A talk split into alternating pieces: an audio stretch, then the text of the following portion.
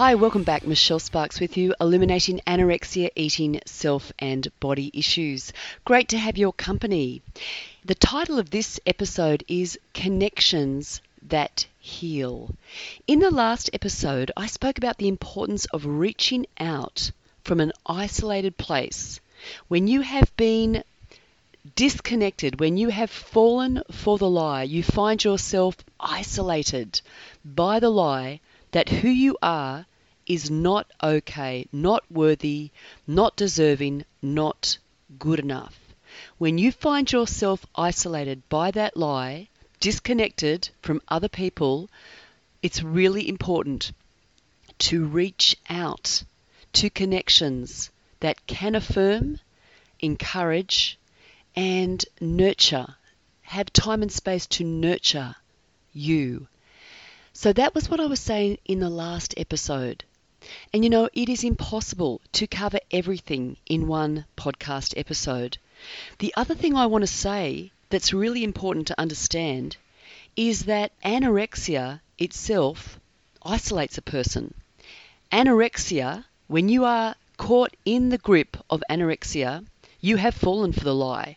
You have arrived at a place that is so bound and disconnected from others and isolated in fear and shame and feelings of guilt and lack of self worth, that's where anorexia takes you. Anorexia is such an enemy of life. You know, I was walking by uh, a little possum this morning and I there were a couple of birds that were trying to attack this possum. It was obviously a damaged possum. It had been injured.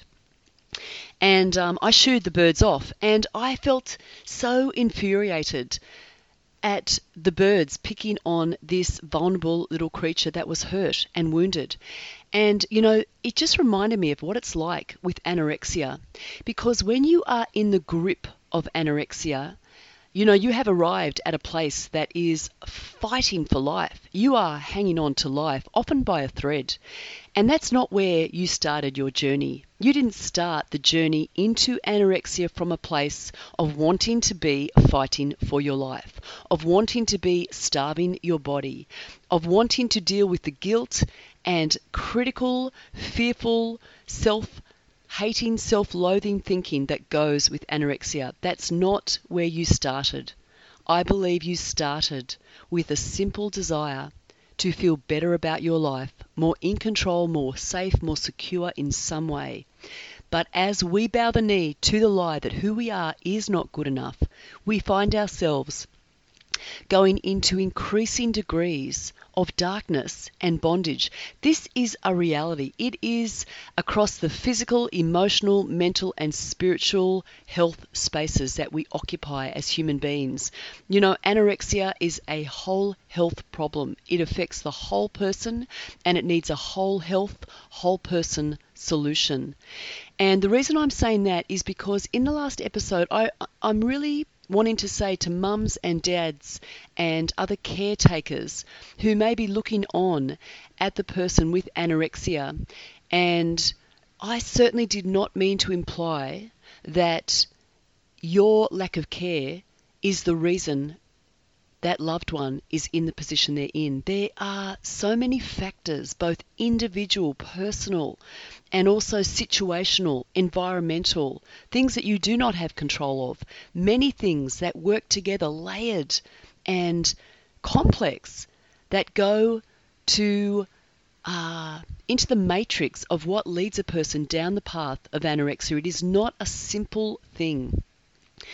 But once it starts, it's a slippery slide into a place that gets uh, more dark, more tight, more bound, less free, less hopeful. That's where the person who is really down the line with anorexia will find themselves. But that's not where they, where they start. And I certainly did not mean to imply, caretakers, mums and dads, that your lack of care is the reason your loved one is there. There will be lots of factors that have contributed to the start and the maintaining and continuation of that journey down the scales. The very reason I wrote the book Illuminating Anorexia in 2012 was to actually pull apart and shine the light on the multi factorial nature of what was going on in my life, in myself and around my life, yes, in my family, but much broader beyond that, and in my own understanding and perception and the my personality. There were so many factors that went into my decline, my descent down the scales into anorexia.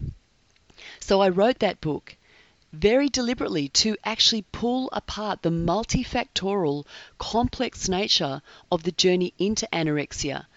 But once we get in that space, things become simplified. We simplify the difficult, complex terrain of our difficult self experience by controlling calories and kilograms. And as we persist in that pathway, we get really down the scales. We get into some seriously dangerous territory physically. We can't think straight because we're starving our brain. Our emotions, which we have been suppressing you know, we've been suppressing our wants, our needs. Anything in us that we feel is not acceptable, we are suppressing that. And that can only go on, that emotional suppression can only go on for so long before there is a response to that. And that will often be a loss of control, binging, etc., which I also talk about in the book and we'll come back to in another episode of this. I don't want to get off the track. You know, whenever I start to talk on one aspect of anorexia, it's so easy to go into another aspect because it is, that's just the nature of dealing with a complex condition. Um, but what I'm trying to say here is connections that heal. So I was saying in the last episode to the young person who is bound by the lie that who they are is not okay, not worthy, not good enough, I was really encouraging that young person to reach out to connections in their world that have the time and the space to affirm and encourage and nurture them. You, if that's you. And I did not mean to imply there that um, your immediate caregivers are problematic. Do you know, I've got to say this, it's really important to um, just say this to people who are listening. When I was in the midst of my anorexia, I was so bound and caught up by the lie that who I was was not okay and that I was the cause of all the distress in my family, that I was hypervigilant and trigger happy. I was reacting very profoundly to any anything I perceived in my family environment that was problematic I immediately took the blame for it, started to blame myself, and it drove my anorexia. Was that the problem? Was that the fault of my parents? No. Anorexia had got me to that space. And I want to quote someone that I quote in my book, Roger Slade. Let me just go find that. One second. Roger Slade says starvation has the effect of removing people psychologically and physiologically from the situation in which they first decided to control their food intake. I want to read that again. Roger Slade says starvation has the effect of removing people psychologically and physiologically from the situation in which they first decided to control their food intake. Okay, so what I'm saying in my book is this is really important to understand. I did not start out on the path to anorexia thinking I was bad or that my parents didn't love me. I started out feeling insecure and uncertain of myself as an adolescent teenage girl for a host of reasons which I explore in my book. It was only as the physiological and psychological consequences of starvation took hold that I began to truly hate and judge myself in the severest of terms. I cannot overstate this. Dieting, restricting food, food control was the wrong solution to my feelings of insecurity and low self worth. In the long run, this solution compounded these feelings and created a whole new problem in the anorexia. I'm reading from my book, that's page 95 if you want to have a look at that.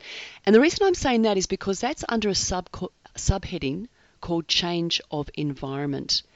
And what I was suggesting to the young person who is really bound up in that lie and feeling trigger happy perhaps in their home environment, that for me, part, it was really important in actual fact. Part of my hospital admission, one of the things in hindsight that I can see was really helpful about that was I had the chance to become um, less enmeshed in my home environment where I was reacting because of the anorexia to everything I was seeing. It gave me a chance to step out of that space and experience myself in relationship with others and to it, it, it gave a chance for that really tight bind of the anorexia to loosen its grip, for me to have some new experiences with other people that where I did not have a history, where I did not have this intense reactivity, where I was able to see and experience myself differently. This was incredibly important. So, back to the last episode and what I'm saying here, young person and caretakers of that young person, is that when you are isolated by the lie of anorexia, the lie that says to you, you are not good enough, you are not okay, you are not worthy or deserving of food, nurture, and it can get pretty tough can get, make you feel like you're not even worthy of life. It's such a lie. When I saw that possum with those birds, everything in me wanted to protect that possum from those birds that were picking on this wounded, um, vulnerable creature. And that's what anorexia does to a young person in its grip. It attacks a vulnerable, um, hurt individual who has learned to cope by starving the body and suppressing one's needs, that's a coping strategy and it gets takes on a life of its own. But anorexia is a fierce enemy. And I'm speaking to you, young person caught in that space. And if your current connections around your world are not, if you're trigger happy there and you cannot feel okay, if you cannot feel a sense of reflected worth and value in those connections, I am not saying that is the fault of those relationships around you. I am saying go to those connections. Let your eyes, I pray, as I did last um, episode that your eyes will be open to see the connections that may be around your world that offer you a chance to experience yourself in a different space, in a space that is not as intensely wound up by history and emotional um, reactivity, which can happen for the young person in their home environment. And it gets worse because parents feel responsible and the child responds to that, and it just becomes a vicious cycle.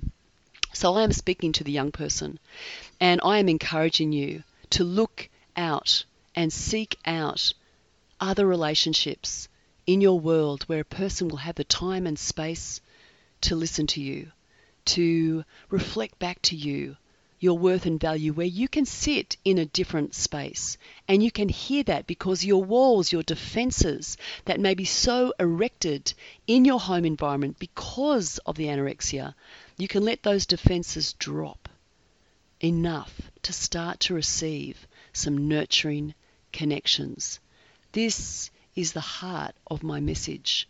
When you are bound and trapped in the lie, by the lie of the anorexia, you need connections. You need nurture. You're starving. You're physically starving and emotionally starving and spiritually starving.